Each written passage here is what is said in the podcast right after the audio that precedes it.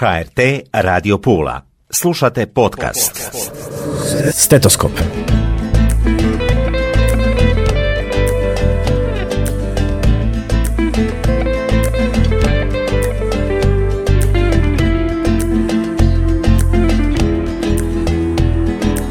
Dobro mi došle, poštovane slušateljice i slušatelji, evo nas u još jednoj emisiji. Ja sam Tatjana Kaštelan, govorimo o zdravlju, govorimo o zdravstvu. Izuzetna mi je čast, nalazim se u Nastavnom zavodu za javno zdravstvo Istarske županije, sa mnom je ravnatelj zavoda dr. Aleksandar Stojanović. Dobro mi došli, odnosno hvala što ste me primili. Evo, dobar dan svima i slušateljima Radio Pule. Kako ste? Pa evo, dobro. Sve u redu, sve štima. Ja vidim ovdje u zavodu puno se toga promijenilo. Korak po korak doista baš se mijenja. Pa da evo, možda zadnjih, ajde recimo od prošlog ljeta, iskoristili smo samo vrijeme za određene stvari da se naprave mm građevinski još u zavodu. Ono što smo zadnje protekle dvije godine nismo bili u mogućnosti mhm. iz poznatih razloga. Dosta smo napravili i osim što slušateljice i slušatelji znaju o nove anekse zgrade koji su useljeni 2020. godine, koji su već u funkciji, evo sad treću godinu pomalo ulazimo u funkciju tih mhm. novih zgrada. Išli smo na uređenje postojeće, da tako kažem, stare zgrade Zavoda za javno zdravstvo, gdje smo po, kompletno uredili vanjski prostor i fasadu i kamene dijelove, istražnjeg dijela i sa pročelja zgrade, izgrađena je nova plinska stanica po građevinskoj dozvoli u zavodu gdje smo normalno izmjestili naše tehničke plinove koje se koriste u službama za analitičke dijelove. Mhm. I sad tijekom ove godine smo krenuli renoviranje prostora u staroj zgradi, onih dijelova koji su vezani u službe koje su bili dosta opterećene s covidom, službe za epidemiologiju i ovog prizemnog dijela zgrade, tako da idemo u mhm. renovaciju još starog dijela zgrade. Nastavni zavod za javno zdravstvo uvijek ima iste konture, ali nekako postaje drugačiji. Vraćate se, čini mi se, u neko prošlo vrijeme, a u stvari i u modernom, u modernom stilu. Pa evo da to kaže drugi, znači ova dva nova aneksa je bila jedna dobra interpolacija, odnosno uklopili su se u staru zgradu, mhm. mislim da je to jedan dobar dio i osnova za sljedeći budući rad generacije u Nastavnom zavodu za javno zdravstvo. Ono što smo htjeli još napraviti to je ovo pročelje zgrade. Znate da je naša zgrada zaštićena konzervatorski iz 1938. godine kad je prvi put stavljena u namjenu, a uvijek mi je bila namjena neka javno zdravstvena namjena ove mhm. zgrade, još iz doba Kraljevine Italije. Ideja je bila, to više nije ideja, imamo idejni projekt koji je sada na suglasnosti na konzervatorskom odjelu, još uređenja pročelju u smislu hortikulture ovog parkovnog dijela, onako kako je bilo sredinom ili početkom 19. 20. stoljeća. Znači taj dio projekta postoji i uz dobivanje suglasnosti bi krenuli taj dio i praktički bi okružili jednu cijelinu kao ustanova zajedno sa okolišem da mhm. praktički imamo jedan, da tako kažem, novi identitet i izgled bez obzira u sve djelatnosti što i dalje radimo i proširujemo. mm Pitat ću vas naravno o koroni, ali, odnosno o koronavirusu, ali ipak da malo popričamo o aktivnostima. Prošle, nije još službeno prošla epidemija, zar ne, ali brojne su aktivnosti koje cijelo vrijeme unatoč epidemiji koronavirusa vaše službe rade i to ne manjim intenzitetom.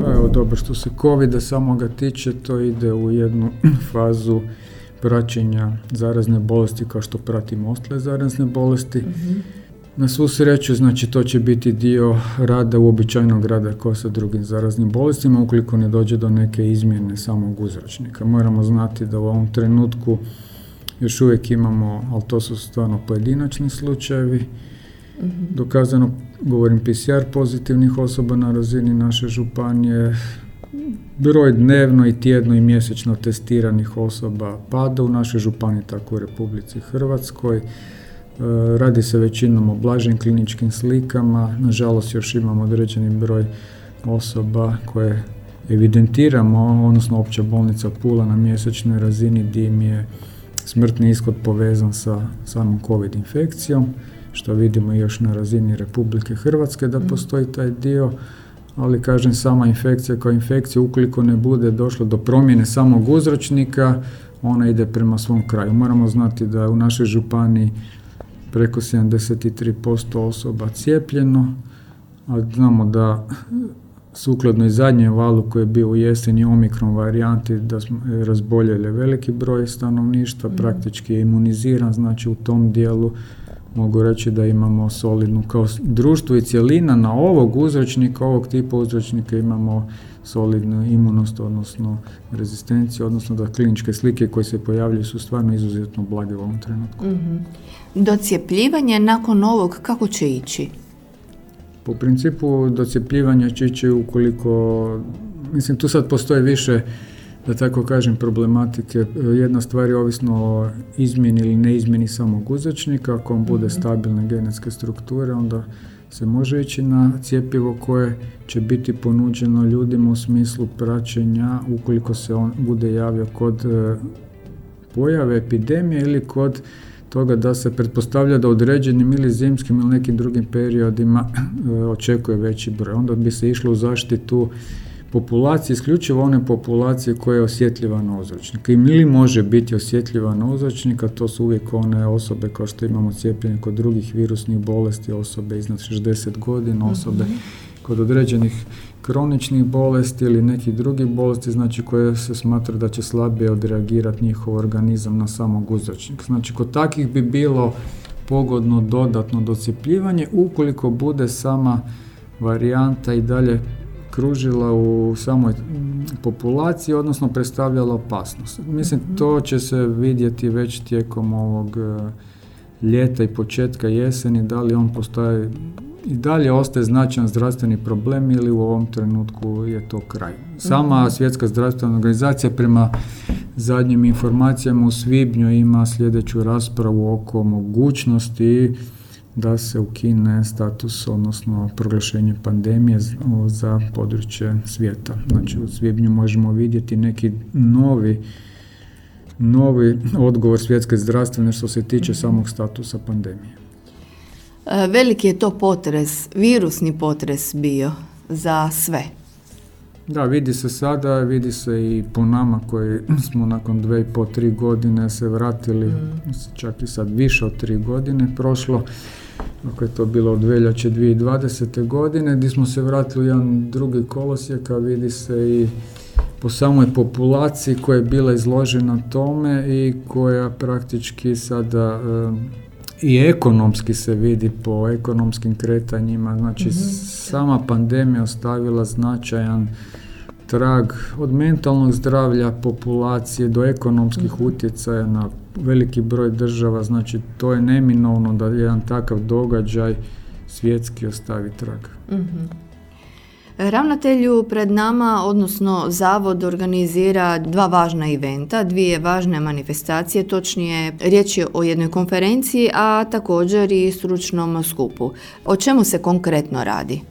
Pa evo, mi smo iskreno rečeno i tijekom 22. godine bio jedan plan da u jesen se održi ono što dvije godine nismo radili, a to je bio i stručni skup preškolskih ustanova naših, ali sjećate se da je tijekom ljeta omikron varijanta ipak poremetila dosta toga, imali smo veliki broj zaraženih na području naše županije i neko okupljanje u većem broju zatvorenim prostorima nismo htjeli da tako kažem izlagati riziku. Mhm. E, u ovom trenutku imamo puno bolju normalnu situaciju i tu nema više prepreka za održavanje, da kažem, masovnih i većih okupljena i kongresnog tipa i savjetodavnog tipa, tako da mi smo se okrenuli onim manifestacijama koje smo redovito i provodili i prije covid znači kao što vaši slušateljice i slušatelji znaju, imali smo svoju akciju Hoditi zdravi biti. mm On je održao na šest puta u gradovima Istarske županije, šest godina do sada, a ovo bi bila sedma,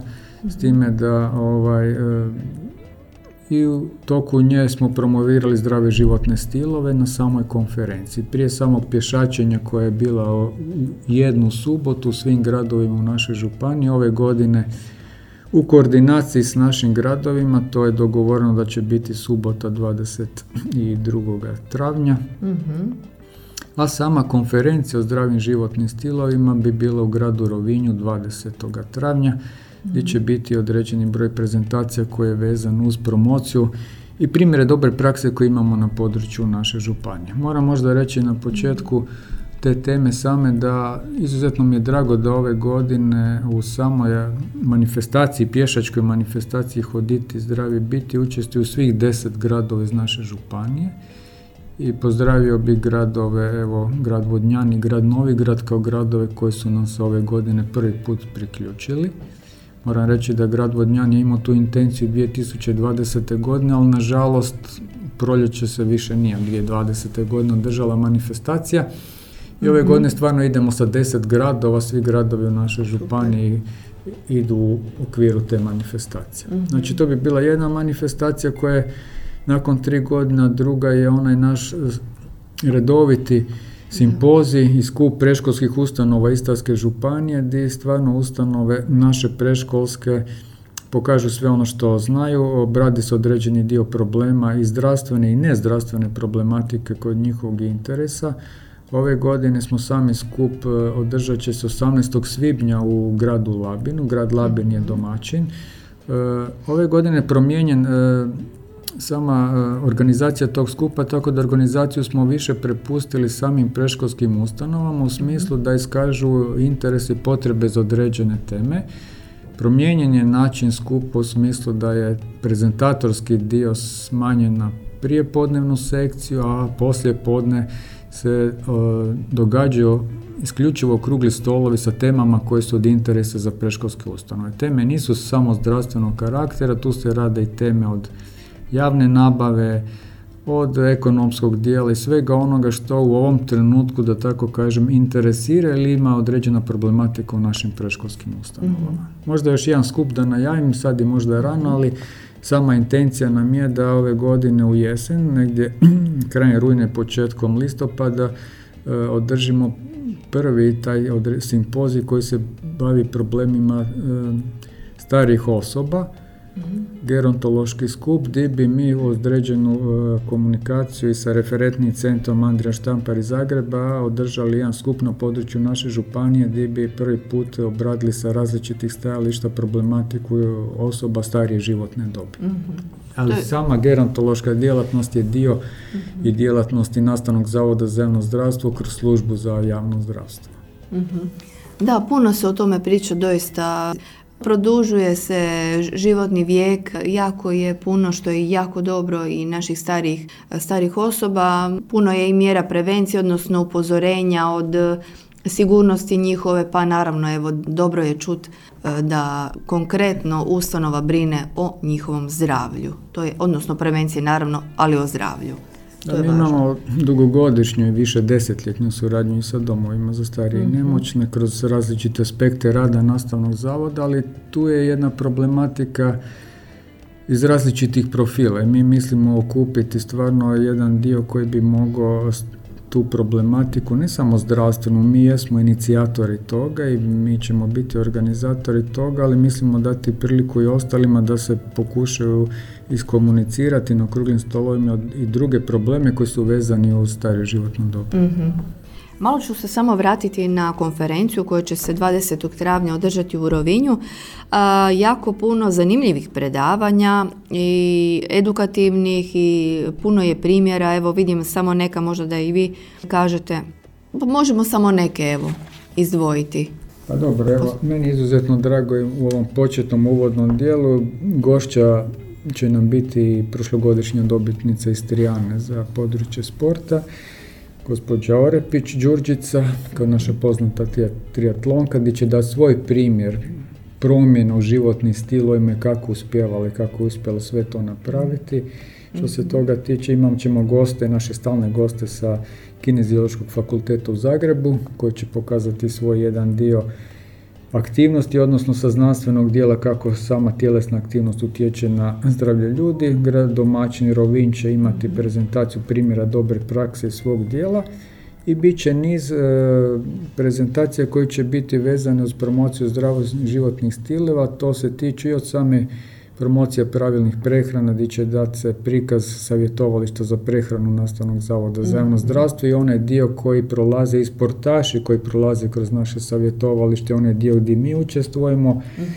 E, primjere dobre prakse treće životne dobi iz doma za starije nemoćne u Poreću, naš fakultet sveučilišta u Puli koji također promovira taj dio isto će imati određeni dio svojih predavanja, a ovi drugi gradovi koji su nam također naši partneri će davati primjere svoje prakse i svog dijela. Tiče se većinom i mentalnog zdravlja, utjecaja mentalnog zdravlja odnosno utjecaj tjelesne aktivnosti na samo mentalno zdravlje. Tu ćemo dati isto jedan primjer iz grada Poreća i daćemo primjer iz naše službe za mentalno zdravlje i prevenciju ovisnosti koji će u toku svog rada dati prikaze e, dobrobiti tjelesne aktivnosti i izmjena tih zdravih životnih stilova na samo mentalno zdravlje ljudi, jer znamo da u ovom trenutku imamo veliku problematiku što se tiče samog mentalnog zdravlja.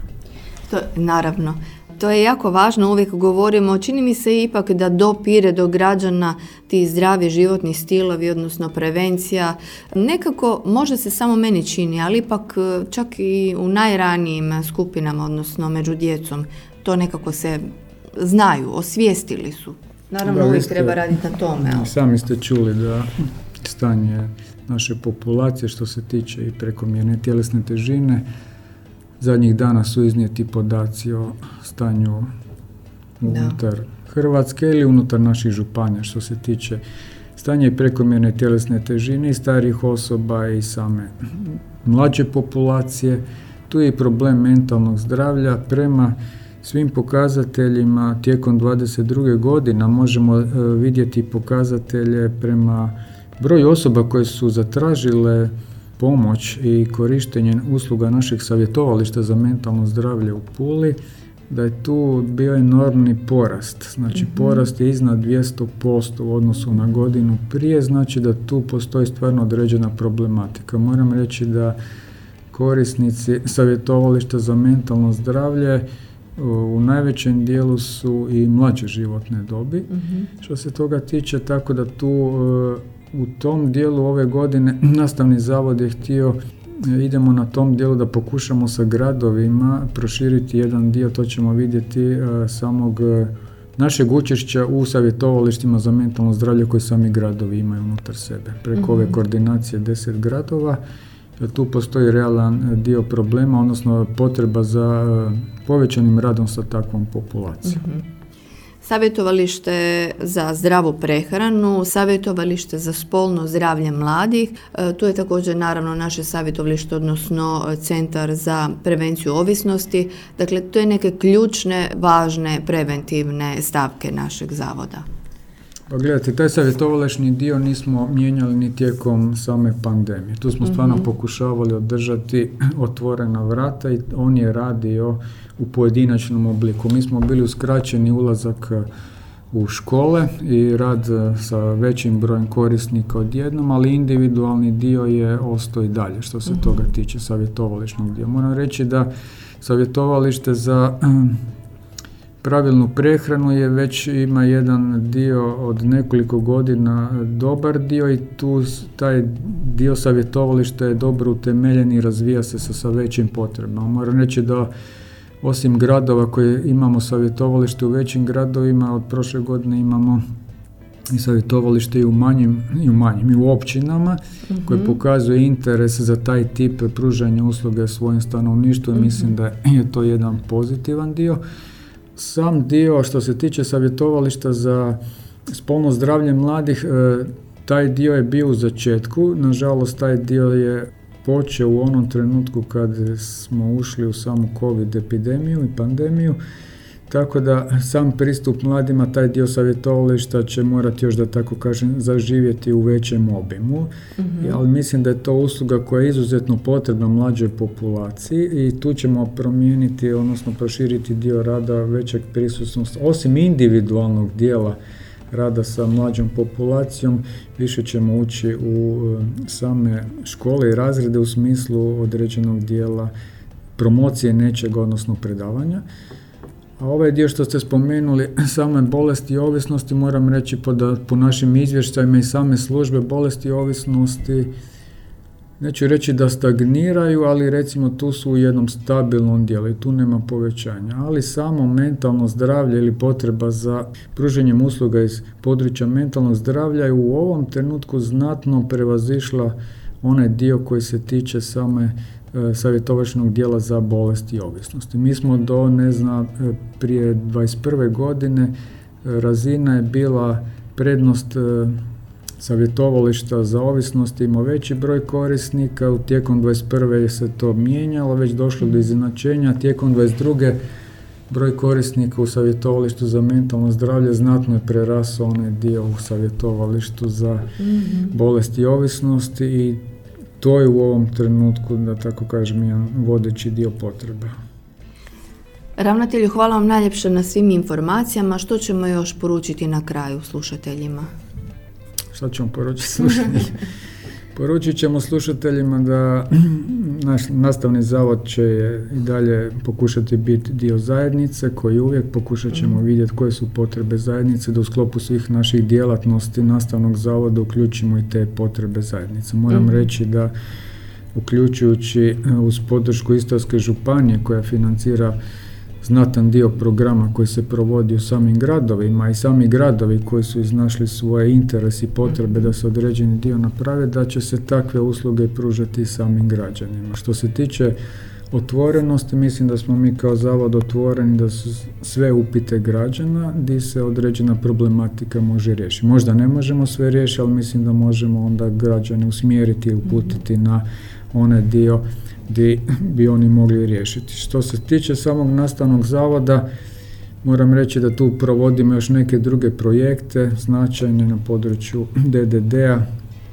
Ono što ste i mhm. prošle godine bili obavješteni što je dr. Landeka bio izvještavao, znači provodimo dio projekata što se tiče svjetske organizacije za zaštitu atomske energije, projekt komarca, praćenja komaraca, jedan dio koji ide kao inovativni dio, tu dosta naših ljudi učestvuje i u različitim seminarima i radionicama te svjetske agencije, znači naši ljudi su na edukacijama od Bolonje ove godine do Meksika i Londona, znači imamo stvarno jedan dio gdje smo uključeni u ono što se događa na području praćenja vektora kao zaraznih bolesti. Još jedan dio možda iz područja DDD-a, to je da pokušavamo, što se tiče projekta Svjetske zdravstvene organizacije, praćenja vektora, odnosno prijenosa zaraznih bolesti putem krpelji. Odvijat će se projekt na području grada Pule, tako određeno i to je jedna osnova gdje bi naš nastavni zavod postao kao referentni centar na području mm. Republike Hrvatske za bolesti i prijenos putnog krpelja. Moram reći da dosta ulažemo na edukaciju naših djelatnika, općenito u zavodu imamo novi doktora znanosti, imamo više mladih mm inženjera i zdravstvenih djelatnika i nezdravstvenih koji su na doktorskim studijima i pokazuju interes za ušetka. Znači imamo jedan razvoj ustanove na mlađim kadrovima, još uvijek mogu reći da možemo dobro popuniti naše kadrove, da smo interesantna ustanova za osobe koje žele raditi i napredovati kod nas i nadam se mhm. da ćemo tako raditi u buduće. Hvala vam najljepše, želim vam puno uspjeha i dalje i hvala na sudjelovanju, odnosno gostovanju u zavodu. Srdačno vas pozdravljam. Hvala vama i hvala što nas uvijek pratite. Stetoskop.